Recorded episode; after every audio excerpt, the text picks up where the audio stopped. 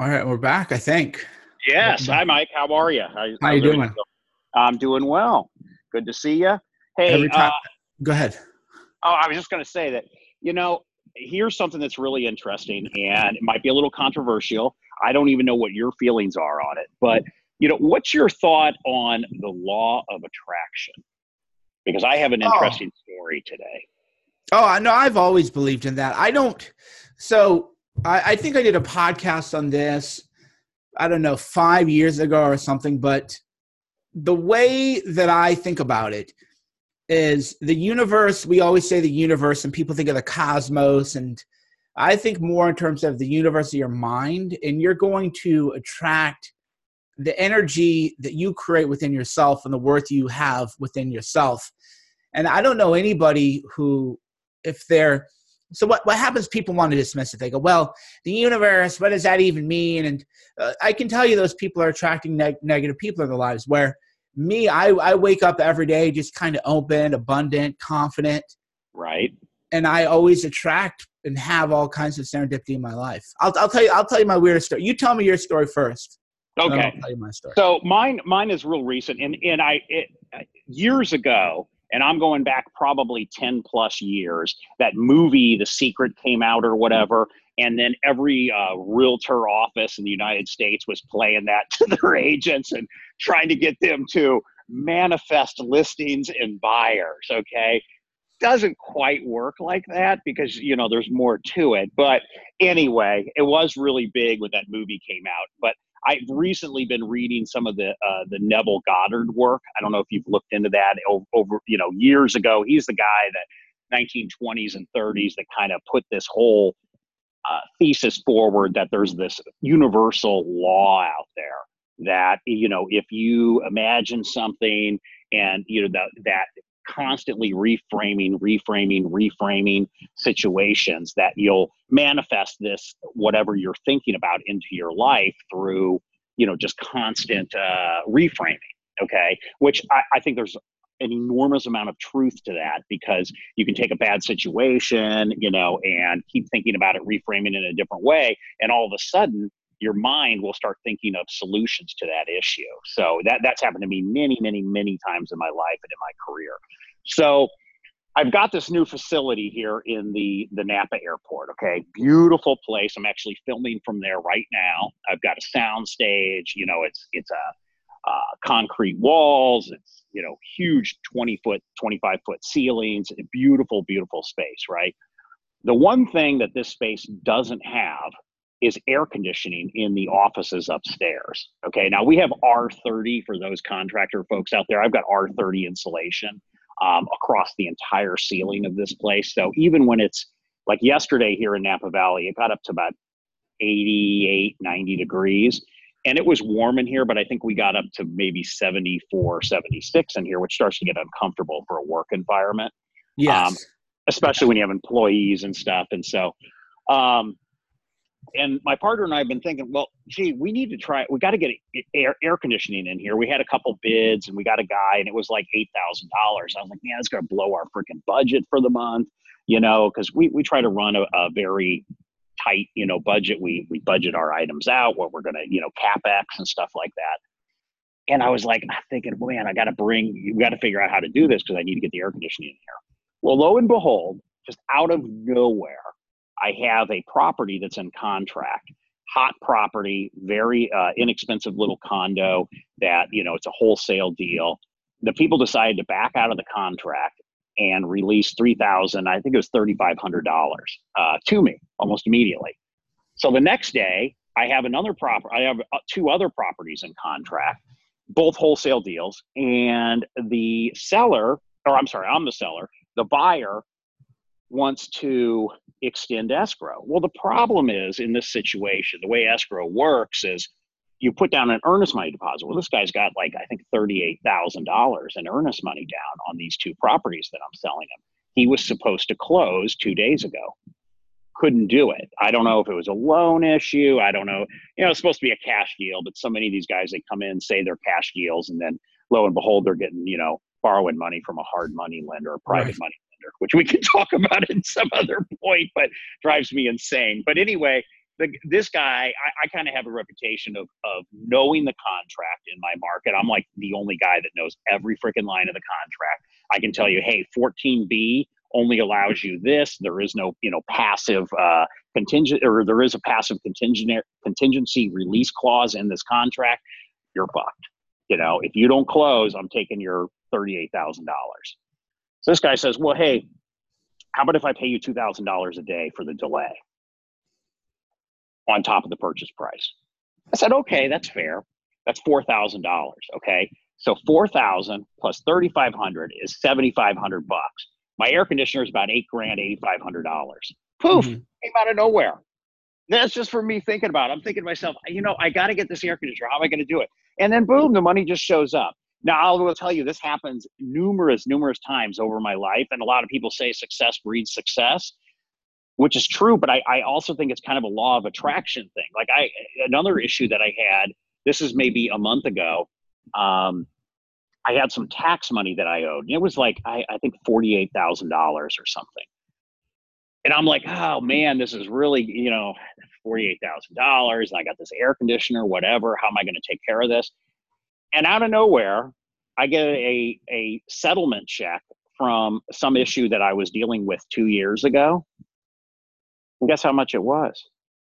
It was $44,000, just shy of what I needed to pay off the, uh, the tax thing that was a big thorn in my side, you know, that came out of nowhere.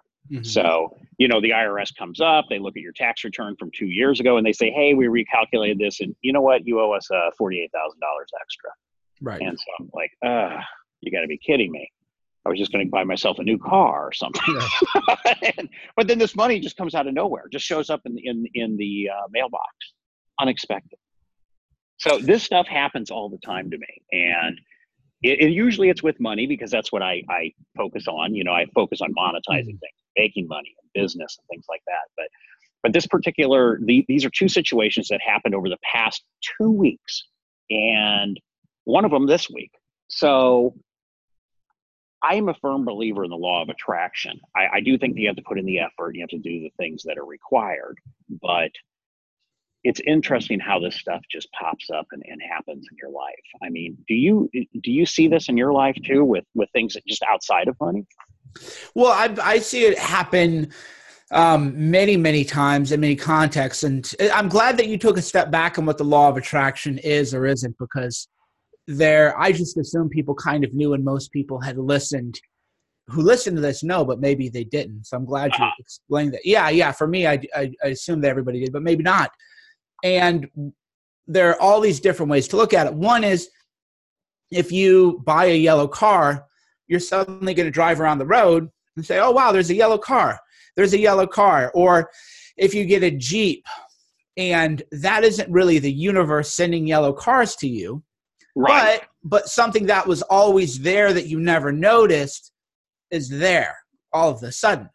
And I use that to explain how I think of the law of attraction is that I mean, I have really weird beliefs on it, but I but I'll just keep it a little normal here, which is if you focus on opportunity and you view yourself as a vehicle for opportunity, when you're out in public, you're just going to see more opportunity. Everywhere you look, you're going to find more opportunity. Or if you're you know I, I need more money rather than focusing and i talk about this in my master class rather than focusing on the emotional stress of money which is very stressful money problems are very stressful yes. you start to focus on how can i find money rather than i need money how can i find money? And then you start to look around oh uh, well, there's this there's that.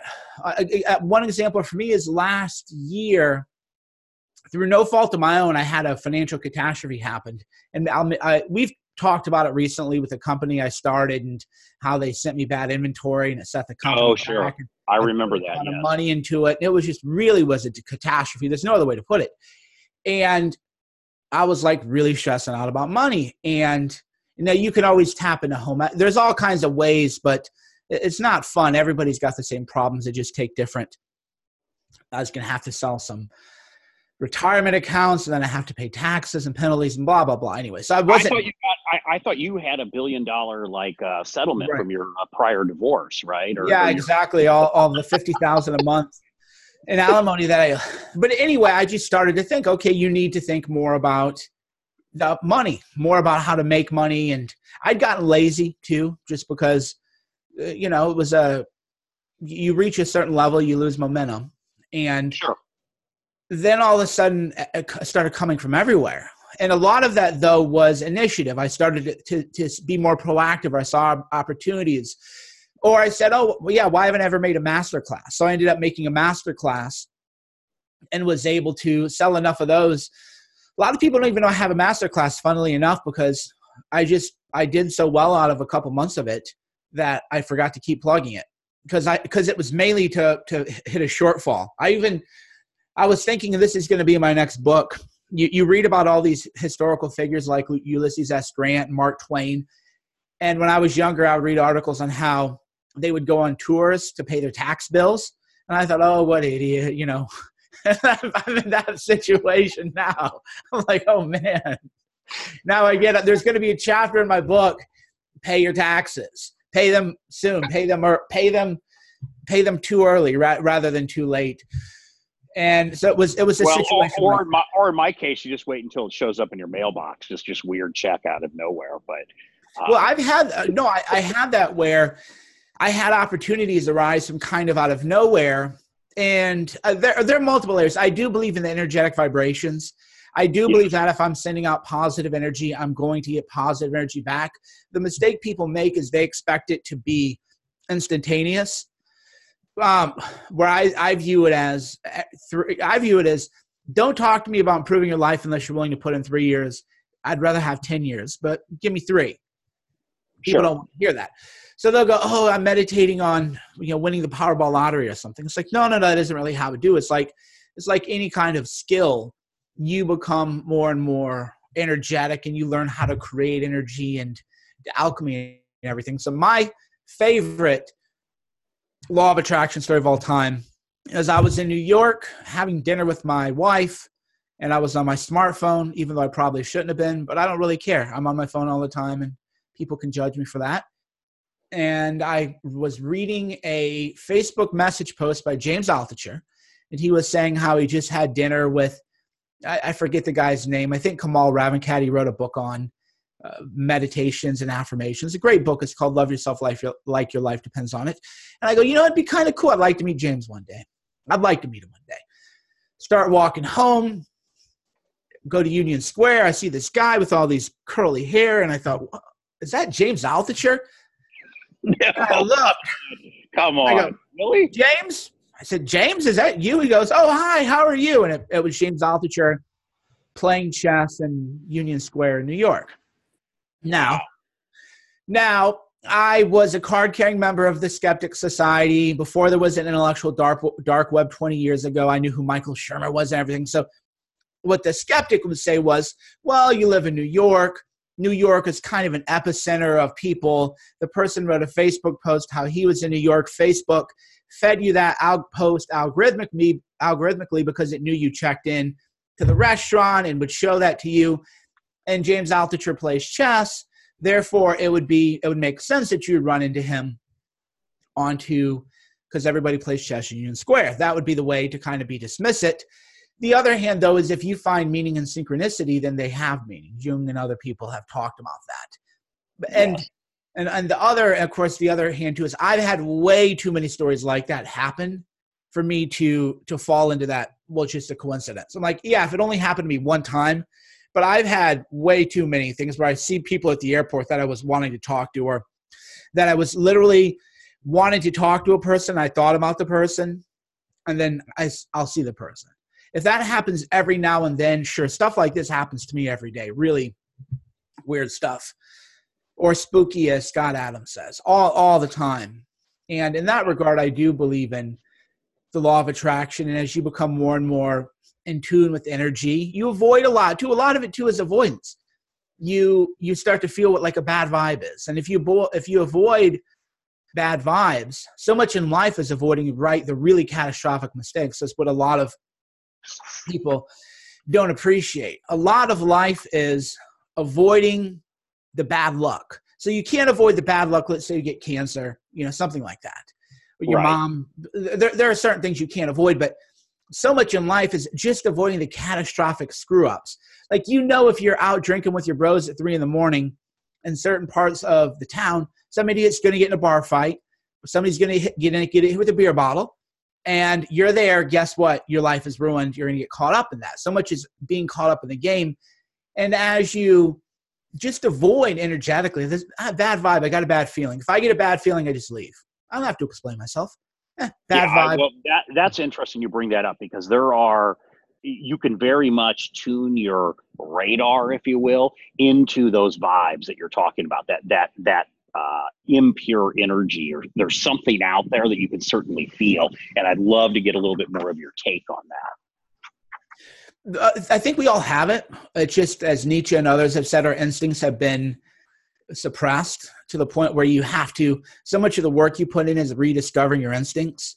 I was I was writing, for example, how so many men write to me in ways and, and i'm kind of mean about it i shouldn't be and I, I, am working on that on myself you know we're always working on ourselves but a lot of us i just don't relate to people who don't have that raw primal animalistic aggression in themselves right mm-hmm. i don't i can't relate to me i want people to come in and say i got 15 ideas and i'm grinding every day instead of instead like most of what i get is well uh, how do you stay motivated? Just really pathetic frankly kind of stuff. And but it's so common that this is culture wide and that's because we, we have been completely put out of touch with our instincts. We need to control our instincts for you know if your instinct says go you know this person disrespected you territorially you know go you know caveman that guy no you shouldn't do that. Right but most people aren't in touch with their your instincts will tell you that's a bad person. Avoid that person. Bad vibe. Just get away get away from the situation. Bad vibes i'm creeped out. We you know even then like a lot of the men go oh women say men are creepy. Yeah that's they're in touch with the energy. Just some guy hovering around. I've because i've had that happen where haters will come where i'm at and they're just like, like hover and there's uh, like they're a blob or something. It's this weird if you could see it it would be like this gelatinous blob trying to put slime all over you. You can feel it. And th- so that's like the creepy male energy that that women kind of get because you know women they make a mistake. You know the guy might try to rape them or something right? We right. you know we get caught up with a guy like that and they'll just ruin your night or something. It's a little bit different. So yeah men are completely out of touch with this. Yeah and I, I, there's actually a really good point here. I, mike and i were, were at an event one time that is probably three or four months ago and it was kind of winding down. And I think there was maybe six of us that were going to go grab something to eat afterwards, and um, we were going to the sushi place. But there was one person that was really just an odd, bizarre, almost energy, and it wasn't even what they were saying or necessarily doing. It was just a really weird, odd energy. Do you remember that? And and it was and and I picked up on it. There were multiple people in the room that picked up on it, and nobody could really put their finger on it, but there was definitely something weird there. Right. Yeah. And you have to learn all, all of that is in. All of that is inside of us. We've evolved to get a feeling, but a lot of it is um, a lot of it is the social kind of what I call the simulation, the social simulation. I'll give you a, uh, I'll give you a good example of that. I was watching a live stream three guys were in Florida. A couple bigger guys picked a fight with them, and then they walked away. And then they went back to find the big guys. And one, one of the kids had a gun, and he was essentially peer pressured by his friends to pull out his gun. He ended up getting arrested. That's the short story. The long story is there's this is a cluster, and there, these are these really weird live streamers. And why am I watching that when I'm 41 years old? You know, I guess I can find wisdom everywhere. Right. And as I'm and as I'm watching that, I'm thinking, you know, this young man just ruined his life. Ruined his life. He had one choice: just walk away from these idiots. These two two other guys are trying to get you to instigate some kind. Just walk away from them. Just leave them. And I, I thought too about that podcast you and I done and how you have to walk away from friends. Sometimes. Right. Right. Because th- that can be what happens if you hang around the kind of people who know you have a gun so they're going to try to initiate some kind of aggression to, to get you to find some legal loophole because the, the people in the video were saying stand your ground we don't have to leave we can stand our ground we're in florida no, I'm a lawyer. I've criminal defense lawyers in Florida. That's not how the stand your ground law works, right? You don't get to say, you know, you don't get to call a big muscle man a douchebag or something, and then he smacks you, and then you pull out a gun. That that's not how it works. Right. But then I think, man, this guy's life is maybe ruined is, is a little dramatic, you know, because we've met, you know, Bobby Dino and others who have been to prison and they're, you know, have living good lives. But his life is certainly being taken in a different direction than he would yes. have liked. And so much of that is just the, the if you watch the video, you're like, this is a bad vibe. Just get away. So if I had been in that situation, I just would have left. Peace out. I wouldn't I wouldn't have made a scene. I wouldn't be dramatic. Wouldn't have argued with them. I just would have said, okay, because I've been in situations where people kind of know that I fight. This is before I, you know, was really about calling people out of my life. And knowing that I would fight would get them to kind of pop off. And hmm. I would just leave. I'm like, okay, I'm I wouldn't make a scene. I would do, you know, what they call Irish goodbye. I'm just out of here, bro. Bad right. vibe. Bad vibe. And they're, they're, everybody knows that. Everybody knows, everybody listening to this knows you just get a vibe. You get a bad feeling about someone just yeah. walk away. But society conditions you not to do that. Oh, don't judge people. Duh, you got to give people chances. But what I can tell people is that of every major mistake in my life, I had a vibe about the person before that. I had a, something inside me said, "Get away, leave." Right. And I allowed the social conditioning of the simulation. Oh, don't judge people. You don't know. Give people a fair shot. I let that conditioning override my own internal operating instinct and it, it led to some really catastrophic results in my life absolutely and that's and that is that, that, I found that as well. And, and a lot of times in, in business for me is, you know, sometimes you want something to work. So you overlook some, some red flags and things like that. And then, you know, you get into business with somebody and it's not where it should be and it doesn't end well. And you can almost always trace that back to, you know, if I would have paid attention to X, if I wouldn't have, you know, pushed that off. And it's a constant learning thing. I make those mistakes even today. But but that is part of that that law of attraction of where if you're cognizant of everything that's happening around you and cognizant of this energy around you with different people, then you know person uh, X isn't good, but person Y is, and then you put more energy on on person Y, and then person Y, you find you know they have friends that maybe there's one or two of those people that resonate with you, and then all of a sudden, is this really law of attraction, or is it like just a compound effect of of another good choice, another good choice, another good choice? Whereas the guy with the gun or the guy with the drugs or whatever, hanging out with those people is bad choice, bad choice, bad choice. And you layer on more bad choices to the point where you're hitting rock bottom instead of going up into the sky. And, right. and that's why I don't get in the weeds of what is the law of attraction when people want to, because people, that's a bad vibe for me. If I'm like, oh yeah, I believe in the universe and, you know, we got to get the energy out there. If you have a good vibe, you'll be like, yeah, you know, I feel you. We, we should be more positive or something. If your mm-hmm. first inclination is to say, well, what do you mean physics cares about you? Like people that on Twitter, I just block them. I, I'm like, right. okay, because, because I have a bad vibe from you. And, I sometimes I'll tease people and say, I bet you're left on read," And it always gets under the skin. Left on read is what the kids say because if a girl has read receipts on her text messages, you can see that she read it. She's not replying. And that really, yeah, but I can tell because that's your first impulse.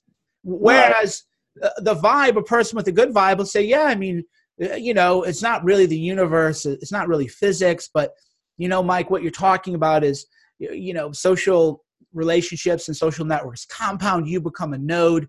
Because you become a node more people are going to reach out to you on their own. Because you have more to offer. So it's not really physics involved here but you got a point. See that's true.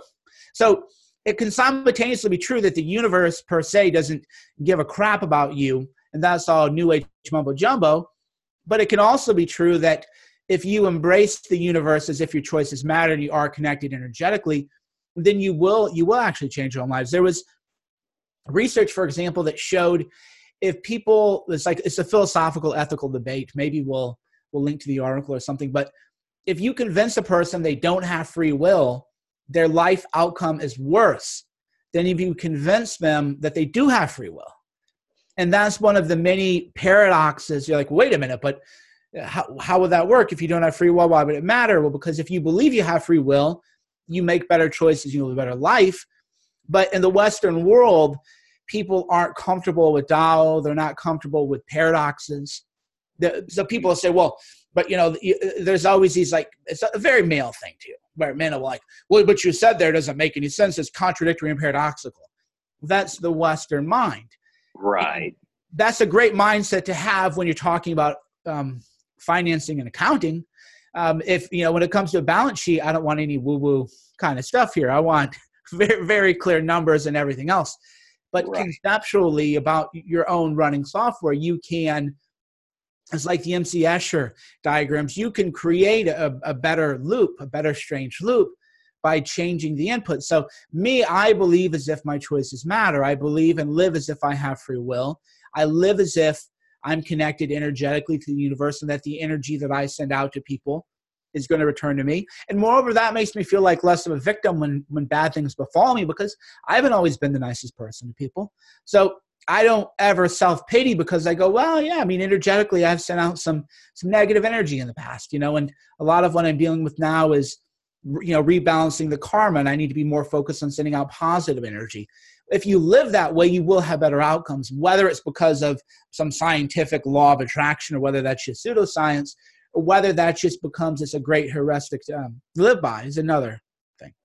Well, and I think it's it's it seems quite obvious that maybe it is both. It's both physical action and then it's this maybe astrophysical, you know, reality that's, you know, out there and those two combine or intertwine um, inside your life based on choices and actions that you take. And then of course you know things that we can't see like energy and you know uh, you know there's a level of consciousness that you could pick up on almost a lot of people say uh, like donald trump has this ability um, there's been situations where i felt like i can almost like see what's going to happen in a situation like a business situation.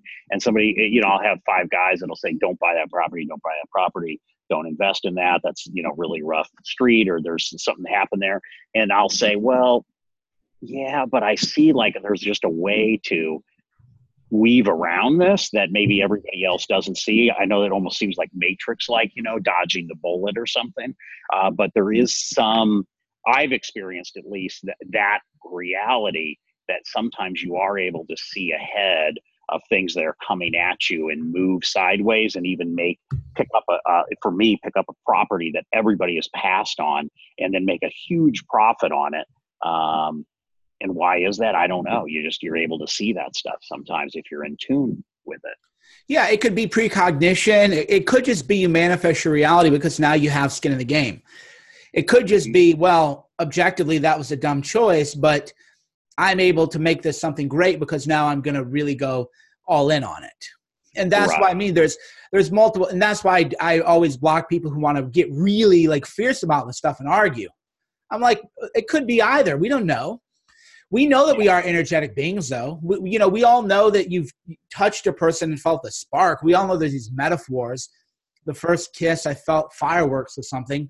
We all know we all know there's some kind of energetic nature to us what that means we don't fully know or even i don't think we're even close to fully understanding it. But we are energetic beings. We do feel energy. Children feel energy. Eh, dogs feel energy. Now whether you want to take that and reason that out into some kind of really complicated law of the universe i, I don't go there but it's, it's certainly helpful to think that way. It's certainly helpful to live your life as if what you're meditating on matters. And and again i've noticed i've just noticed it way too many times especially the deeper i've gone into myself meditatively the deeper i've gone into myself with wim hof kind of stuff the i've have experiences now where like when i'm talking to somebody it's like i'm not even engaged in that world i've completely withdrawn inside my own self. There there are all sorts of there's a whole universe within. And that's what really disappoints me is I think the universe is both within and without. And you the deeper you go within yourself, the more in tune you become with the universe without. And that's why you got to focus on your energy, your meditation, your Wim Hof breathing, and focusing on the universe within. And this is really important, I think, for for anyone listening to this is there there's all types of activities that you can bring into your life to enhance this. I think what Mike's saying, and certainly what I'm saying, is there is it's very much a real thing. You can draw things into your life. Mike and I aren't trying to explain if you know the law of attraction is actually the law of attraction. I'm just telling you that there's things that happen in my life that and and, and it's happened as it Mike mentioned earlier, it's happened to me too many times to just discount it and say, well, that's not that's not how it works because it does work that way. You can absolutely 100% draw things into your life. My feeling is is that you have to layer and you have to compound that with multiple good life choices, right? I mean, if I go to the gym, I get the great physique, and then you get a beautiful girlfriend okay did you was that law of attraction or was that compounding these actions and then this whole issue of energy and putting out the right energy we all feel it we all know it's there. And i think everybody in, in a way is searching trying to find you know that that right energy that they connect with. But be aware of it be cognizant that that is out there and it'll help you make better social choices but it'll also help you make exceptional business choices and really stop and think about that. Sometimes you know mike mentions meditation. Stop and meditate on that. You know if you're going into a business transaction you know and it's it's a larger transaction. There's nothing wrong with stepping back getting some quiet time going on a walk or whatever you do to kind of clear your head or clear your mind and really meditate or think about that particular deal and look at the ramifications of that going forward and how it's going to affect you opportunity cost and things like that because all those things are really eh, you know it gets into this whole hippy dippy kind of stuff but really stop and think about it because for me you know as a guy growing up in you know st louis missouri you know this stuff was really frowned upon but i can tell you that there is a lot of validity to it. And it's not just a california thing. Anybody can can apply this to their life and to their business. Yeah not only that but there so there's physical and then there is again people if they would spend more times with themselves they would they would just feel the vibe. People yes. Would feel the vibe in ways that, that they don't now you just walk around there's a way people look there's a aura about people that people have and you know sometimes the, the people who have that aura are not necessarily good um, I've met people very charismatic, very shady. Also, I wouldn't have any, but you can feel their energy, and you can you can feel that vibe. But most men today are, I'm sure this is most, you know, women too, but they're they're just the walking dead. They don't have any energy or aura within themselves because they've let the social conditioning override their instinctual hardware. The instinctual hardware for a man is, and th- this is, you know, a true story. They don't like to hear it. It is toxic masculinity. It is aggression. It is, I'm to run shit. That's the way you think naturally if you're a man. Well, and, and sometimes, don't you sometimes see that even projected out, even when you're not with a person? You can see it projected out through social media or through film or, you know, through video, etc. that sometimes that, that aura or that energy is so strong that it literally captures you or you can feel it remotely. Well, I yeah, no, I feel energy through the computer. Yeah, I can feel when when somebody types and I'll read that. I'll feel like a little jolt and say, okay, this is a demonic person, or this is a, you know, a demon is kind of a catch-all phrase that I mean for an entity of negative vibration. Mm-hmm. And oh, I absolutely can feel. It. That's why I block people so fast. I can't even understand it. Like, yeah. why, I'm like, well, why would I allow demons into my life? Right? You're trying to. What people don't understand is when you're messaging me, you're trying to send energy to me. The energy is communicated via words, but it's just really, you're trying to make me feel a certain way. People don't understand that. Like when I write, I know when something is going to hit because I know how I felt when I wrote it. If I just uh, go do this, live your life, blah, blah, blah, blah, blah, and I don't feel anything, there's no soul into it. I know nothing's going to happen with that.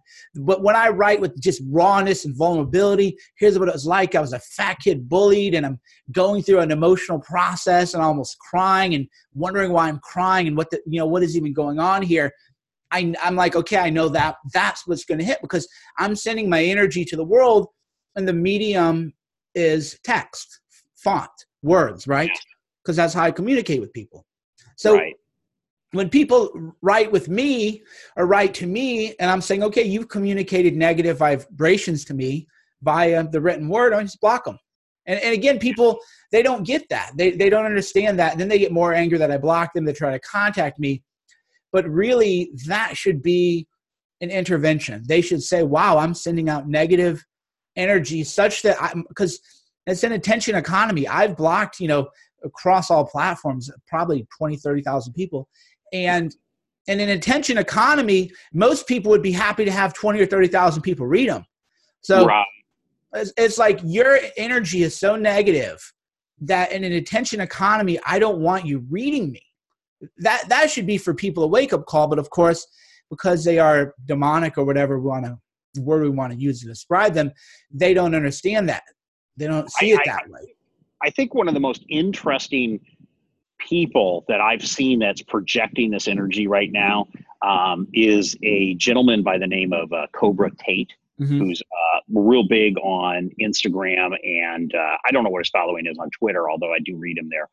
But there is this divergence of energy. Uh, he puts out a certain level of energy, right? And there's these folks that are like, I guess it's the beta alpha side of that but the way that he is triggering people and this is like just over the past couple weeks i think some uh, podcast in the uk did a thing on him about him being an asshole and a womanizer and you know the typical ad hominem names about you know whatever. And he took issue with that because it offended somebody that worked for him and so he went and recorded a piece. And it seems like ever since then over the past couple weeks just seen this real level of I, I, don't know. I mean, I, I watch him. I pick up on his energy. I, I dig it. I, he's a very interesting character. Um, and maybe you can give some insight on that too, because I, I think that you kind of watch what he's doing as well. Yeah, he's he. We should actually, if you have time, we should do a podcast right after this one and just clip this one and like the Rich Guy podcast. So the Cobra Tate has set off a whole debate amongst a number of issues, and one is that he's one of the first people to, that actually has money, although he, he doesn't, I don't think he has net worth. We can talk about that and how that's a little bit different. So, like, you have more money, like, way more than he would, but it, you don't consume it, so it looks different. But that said, he still has real money. I mean, if you buy a Lambo, you either have the 200,000 or you don't. Whether whether your net worth is two whether your net worth is now declined 20% because you drove it off is a completely different issue. Right. But most of the guys here on the internet, they couldn't go buy a Lamborghini at all. So they feel threatened because they all talk about, oh yeah, online business and I'm doing e-commerce. And I read the little stories and, I, and knowing what I know, I'm like, no, you're not doing that well. And one of my issues I have with a lot of the, the people who hate on the guy who hate on Cobra is like if you if you just came to me and said, hey, I started an e-commerce store. I'm making like 50 grand a year and I live everywhere that I want in the world. I'd be like, bro, that's amazing. I wish when I was like 25, I could have made 50 grand on the internet. You know, I didn't know how to make 50 grand on the internet when I was 35. Incredible. But instead, they're all rich. Oh yeah, I have a seven because they they value their the way they the way they get away with lying to themselves is they they give their companies these seven figure valuations. So they're doing say like 50 grand a year in revenue and then they go, well, you know, I read that Tesla is valued at 20 times earnings. 50,000 times 20 is a million. Oh, hey, I, got, I have a seven figure e commerce store. That's, that's how they do. No, that really is the kind of woo math they do. Okay. Oh, my yeah. good. Yeah. Yeah. So, but Cobra, Cobra, might be a good one. Let me let me stop right here for one right. second, and let me do a Josh cut this and then this will be the the end of the last one and where Mike said clip, we'll we'll start a new podcast there. Um, but so, Mike, this has been a great conversation about uh, energy and law of attraction and things like that. Um, very interesting. And as Mike mentioned in the last podcast, um, three weeks from now, we're going to start doing these live, and we're going to do them on uh, Facebook and probably YouTube or other major platforms. We haven't completely figured that out yet, and we're still doing a little bit of research on it, so we'll figure that out. But we are going to be going live with this in three weeks, and uh, just wanted to let you know that. And Mike, it was great talking to you as always. Always a pleasure, man. Yep. Okay, Josh. So you can cut that, and then um, you can just bounce this piece back to the end of that one, and then we can pick it up on the uh, on right, the. So, so before we go, we're going to title this "How Do Rich Guys Really Live?" and it'll make sense. Just let me take the lead, and and Absolutely. it'll make sense. And this is going to be fun. It'll get clicks. It's a little dramatic. It's kind of fun, but it'll. Okay. It'll, Okay, so you were just talking about um, the fifty thousand dollar guy and saying his business is worth a million dollars. So Josh, okay, I, I, think we'll just well, I think we'll just delete that section, not even okay. have it there, and that was, right. or we can clip that as like an outtake or whatever. We can just sure. say how you know how the internet hucksters get get a um you know why does every let's we'll, we'll just call that why everyone claims they have a seven figure company. And th- that'll be, and then we'll just clip that as like a, um, we'll just clip that as, as that. Okay. You ready? You got it. Hey, Mike, good seeing you. Always a pleasure. Mike Cernovich, Cernovich.com. So today we're going to have a fun conversation, a little bit drama, but we're not going to name names because I don't like to do drama. But there's this ongoing debate on how do rich people really live and it's a funny debate because it's usually guys who are younger who always have to say, "Well, my rich friend does X, my rich friend does Y," and they're obviously you know not rich themselves or whatever. So I'm just going to read something to you, something to you, and you can tell me if this is consistent with how quote unquote rich people live. Okay. The, the richest man I know doesn't even have a nice car or nice clothing. Funny how that works. What would you say to that? I would say that I've read The Millionaire Next Door and I've read The Millionaire Mind. And I can tell you from being around many very wealthy people, I had an event uh, here at my uh, facility not too long ago, a couple weeks ago, uh, called Whiskey Talk. And I had a gentleman fly in from Romania. And uh, he owns apartment buildings in Berkeley, California um, Albany, California, all kinds of massive real estate holdings. And he owns a house on the ocean in Sicily, has a uh, incredible place in Romania. And do you know what kind of car he drives? What kind? A smart car. Well, your your answer is different than mine, which is and maybe because because you're you're you're a little more diplomatic still because you knew the podcasting game. The the richest guy I know, I, I know so many rich people that is crazy. The idea that rich people live like X, I think, is kind of a silly thing that somebody who doesn't maybe have those things is telling himself so that he feels like he's like the rich people. I know rich people who, first of all, you would never know the rich, but I know rich people who enjoy every luxury, every car, every drug, every prostitute, every sugar, everything that you could ever possibly imagine. And 100%. I know, and I know they enjoy kind of everything in between.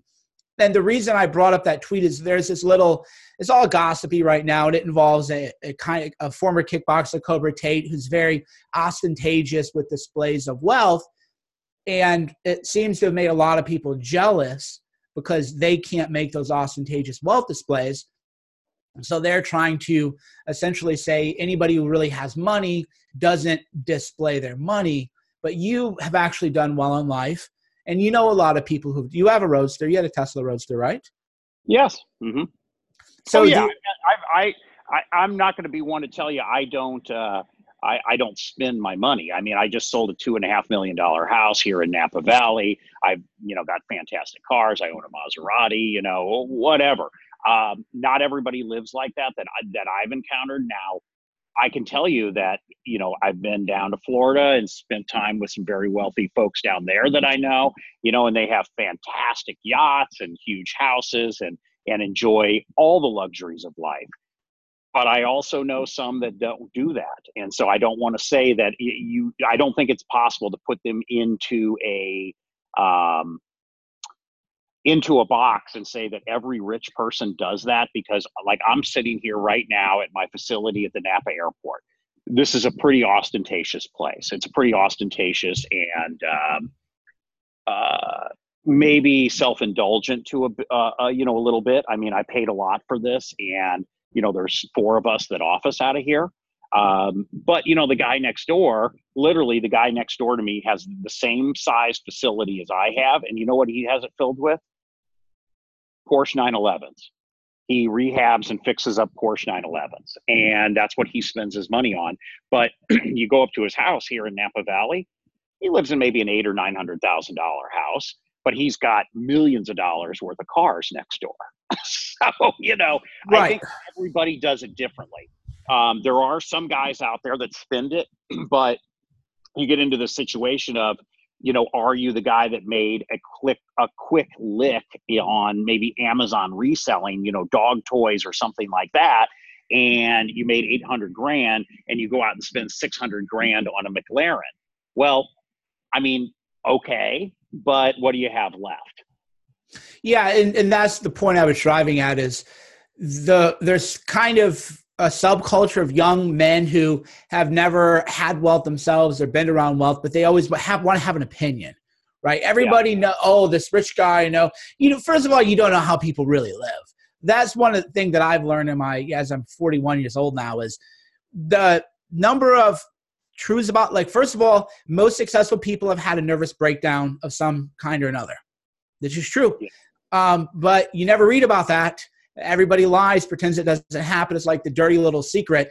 So the really rich guys, you know, you, you don't even know them unless you know them well, unless you've seen them have a heart attack. I took a I took a, a uh, friend of mine, 33 years old. He thought he was having a heart attack, right? Because that was that was the pace he was on. Nobody nobody ever talks about that kind of stuff. So so the idea that these kids they know what a rich person is and how they truly live, you, you never know. How, first of all, how anybody lives because life is unconventional. But I, I think there's a lesson in terms of there's ways to acquire wealth if you're middle class and then there's ways that you can spend wealth and the ways that people spend wealth are completely diverse i know a guy who lives in a $50 million house but he won't buy anybody coffee because he's a cheap cheap ass right and you would say right. well how can somebody with the $50 million home be a cheap ass oh it's possible it is it's yeah. possible. Yes. Yeah. Well, in my, yeah, I was just talking about this guy that, that I'm friends with that, that lives in Romania. His place in Romania is fantastic. His place in Sicily is on the beach, and you know it's actually an apartment building that he purchased and then converted into a house with a couple guest homes. Okay, so he spends lavishly on certain things, but cars are not one of them, right? He doesn't go out, he doesn't drive a Lamborghini. He could probably buy 50 Lamborghinis. Doesn't do that. Does he have a very nice house? Yes. Does he own, you know, uh, assets that generate, you know, income every day and every week and every year? Yes. Um, but he spends it in different ways. I mean, you know, we go to like, you know, the Barrett Jackson auction in Las Vegas, you know, and he gets the the largest suite that they have at, at you know the Mandalay Bay, and invites you know a handful of us to stay there and we got a butler inside the place and you know we're we're he's picking up the tab for everybody. What's that end up costing him at the end of the day? 12 grand and he had one hell of a three or four day weekend? That's completely worth it. But he still drives a smart car. So i you know i don't know what to say. I mean it's just people spend it in different ways and there's no universal fact that if you make x you're going to buy the Lamborghini and then you're going to buy this and you're going to buy this. And by the way, he he is married to a Romanian supermodel. So I mean, this guy's got it all, but he spends it very quirky how he spends the money. Right, and that's where the again the debate's so silly. The idea that rich people, everybody got rich the same way, or everybody lives the same way that they are rich, or that everybody spends money the same way. It's really absurd because it's not true like for me when i did pretty like me i'm basically myself i'm poor because when i started having a family i put all my money in trust funds for my kids my daughters right? So i don't even live i don't even live like a rich guy but that said i define rich as i can do whatever i want to do but what i want to do is not i don't want to drive a lamborghini and that isn't sour grapes right?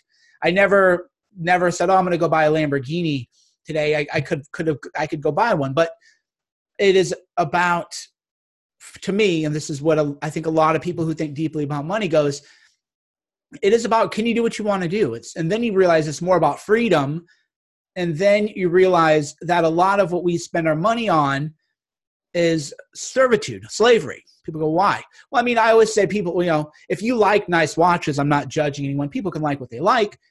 But a lot of the consumption we do is to signal to other people that we have money. One of the more influential books I read on that was uh, Spent by Geoffrey Miller, I think it's called. And the idea is, well, I want people to know I'm successful when I walk into a room. So therefore, I'm going to have the Patek Philippe watch or the, you know, the gold submarine or Rolex or whatever the case may be. And, and all I'm really doing is signaling to people, or I'm going to drive that really expensive car to signal to women that, hey, I'm a good mate. So it becomes mate selection. But then you think, well, I mean, that car, $150,000 in LA, you can get a night with maximum level women. New York, any big city, you can get a night with maximum level women $800. So if you just do the math, but you, you would say, well, I would actually have more more results if I just went, went but then people don't, but they don't want to have that self honesty. They don't right. want to say, well, I'm driving this car because I want to impress people. Now, that said, and again, this is why a lot of the debates are silly, there's no universality to it. I had a 2011 uh, BMW that was, you know, had a lot of things done to it that maybe shouldn't have been done, a lot of aftermarket parts, and it was fun, and I enjoyed the heck out of that car and miss it. And it was only a $33,000 car. What kind of car was that, Mike? 2011 um, 335 Sport. You put an aftermarket intake, aftermarket intercooler. There's all kinds of ways you can tune it up. You get there's Alpina coating chips. There's a lot of different things you can do. Sure. You can get it so it can run. But anyway, there are people who love driving a car, and I actually love driving that car. Uh, the only reason I don't have it now is I have kids, and you know, so I have I'm, I'm a minivan kind of guy, at least at this stage of my life. But there are people who they really love cars, and that's cool. There are people who really love watches, and that's cool. That said, people should be more honest with themselves. Yeah, am, am I really doing this to impress other people? Am I doing this to manufacture persona? Or am I doing this because it's really authentically me and what I want? And then you realize how do rich people really live? they live just like everyone else. They live in all kinds of different ways. Right.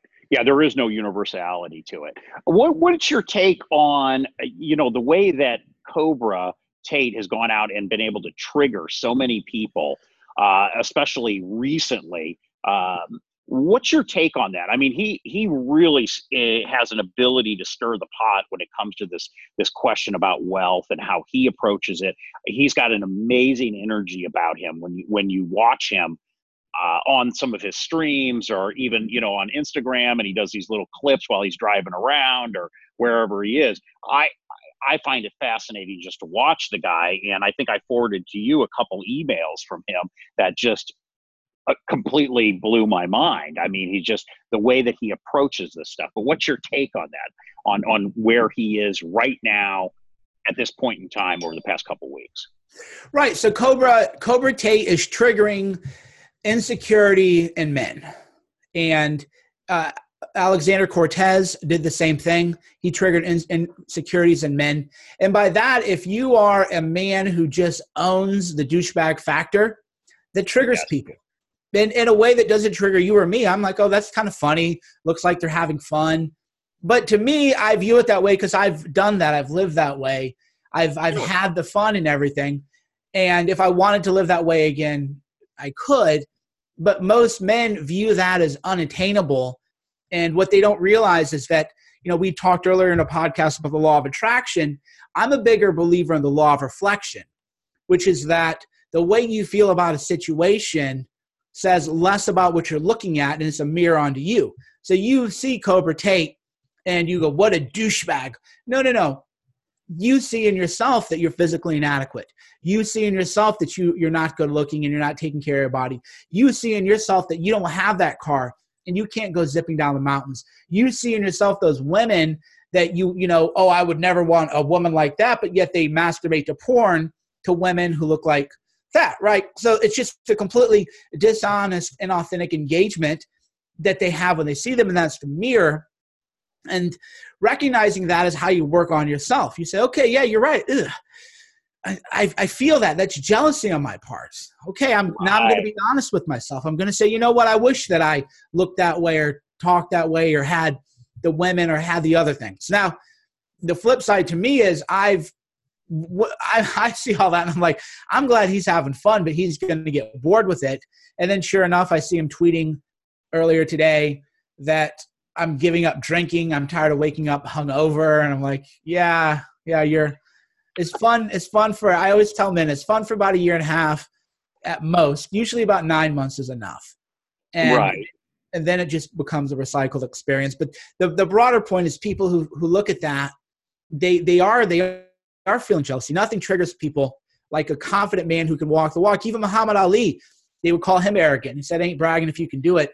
There's really nothing like I, I had all this media articles about me because I wrote a fashion thread.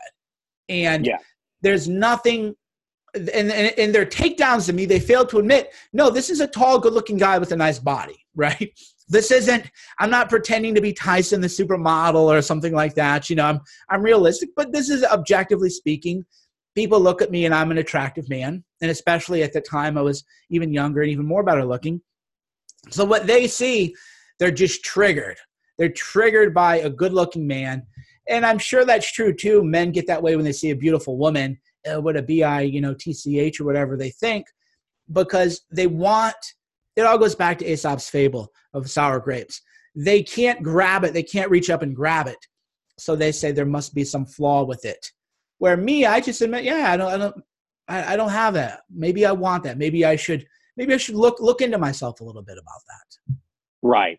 That's that, and that's a great piece right there. Is that just being able to look at that and then realize, hey, what am I reflecting back on that? Right. What am I taking from that? Because if I am looking at that and saying, geez, that guy is such a douchebag or whatever, well, maybe I need to stop and think and say, maybe that's where I am. How can I fix that piece of my mindset uh, to be a little bit different? But yeah, this whole wealth thing is is an interesting piece, and I it's fascinating how much uh, this character uh, Cobra has really triggered some of these uh, beta males out there. Um, uh, the vitriol and hate that's launched at him on Twitter is really it, it's well, it's entertaining to watch for sure. No, it's fun. And then there was media articles.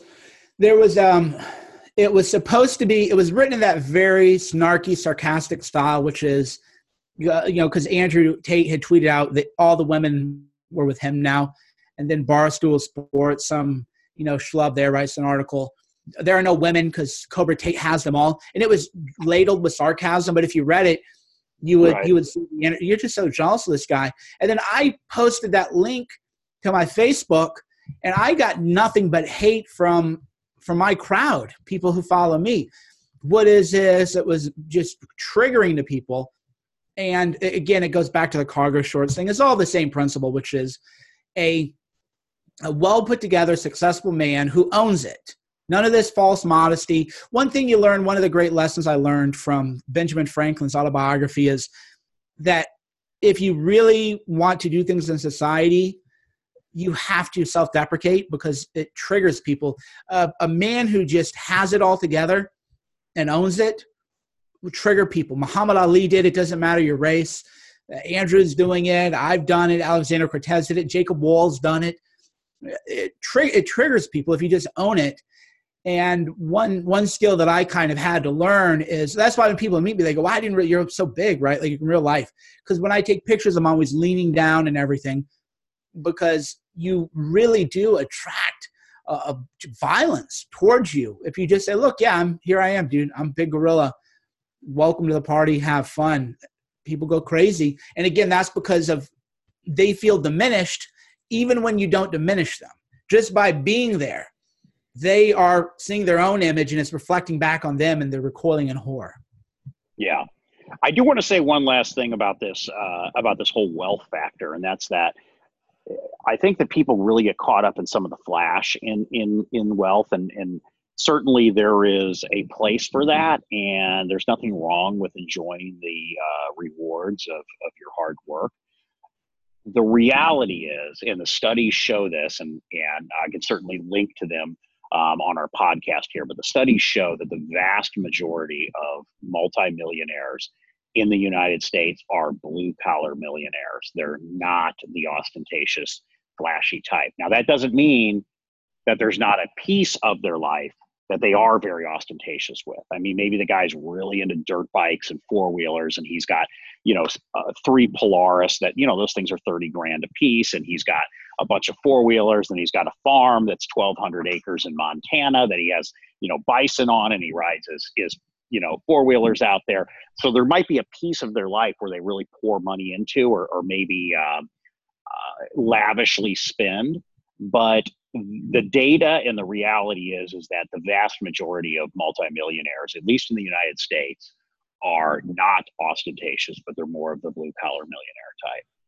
Yeah, the and again, the Millionaire Next Door is a great book to read on that because the difference between, say, like Cobra and Andrew and you know the the blue collar millionaire is, say you saving having a million dollars is different than spending it. So yeah. if you if you have a million dollars and you're even if you wanted to get yield off it or whatever, you'd be lucky if you could get kick off eighty grand in cash flow off of the million. You'd be lucky if you if you levered up, got some prop maybe. So you're really only making eighty thousand a year, even if you're a millionaire. But if you you know some guys get a million dollars and they buy three or four cars, and that looks rich to people. People go, yeah. that looks rich, and then there are people with 50 million who buy those cars and it looks rich to them so if, if you have two lamborghinis to the, the most men who don't know much about this kind of stuff, that looks as rich as a 50 millionaire. Even if the person was only a 500,000 air and they spent all their money on cars. And I'm not saying that that applies to Andrew or whatever, but that's, that's what really bothers people. So yeah, this idea that rich people are X is absurd. I've known, I, I mean, I'm not going to name drop, but I know plenty of people who are have extreme net worths, and there's no way you could classify them as X. They're completely different. Some of them are total beta cowards who voted for Trump and they're terrified people find out, even though there were $200 million, and what really can they do to you? Other people are completely, they own it. They own their wealth. They're outspoken. They go by their things. Other guys are t- live in terror of their wives, completely henpecked at home. Others are complete, you know, they have open relationships. Every kind of variety of a person. And, and that I think is makes it interesting, but how do they get rich? And you should I should do a podcast on that. There is something that people have in common on how everybody got rich. How they live when they're rich, that's different. And I think that's a good way to end the podcast. Yes, it is. Uh, another great episode, Mike. And, uh, you know, thanks for, uh, for hanging out again. And, uh, oh, pleasure. Say, yeah. And, uh, if you can clip this for one sec, Josh, uh, Mike, maybe on this one, because now we're at, we'll say two weeks. So you want to do the, we'll go back and forth. We want to do say, hey. No, just launch them. No, no, just launch them both. Um, just launch them both. Oh, okay. No, All no, right. we should. Yeah, no, it's better. Yeah, we'll just launch them. Uh, yeah, we'll just launch, just launch them both. And ideally, you know, as you get better and you're getting better, ideally we do three episodes a week. And well, I'd sure. rather do three episodes, 20 minutes, than one episode, 45. So okay. as I figure out your vibe and your speed, that's when I realized, okay, well, this is a good conversation. Rather than say we have our episode, wrap it, and say, okay, let's just clip that, and then yeah. we'll do this one. And we had two. We probably could have done a third one. How do people get rich? But you know, so that's how you want to kind of think of this conversation in your own mind. If you go, yeah, this is a pretty, this is a good 20 minute convo just call the audible. We'll clip it, and then we'll we'll start it and then go in a different direction. And I wonder if Cobra Tate's going to come after us now. oh, he'll love it. He'll, he'll love it because we're very nice to him. We're very complimentary of him.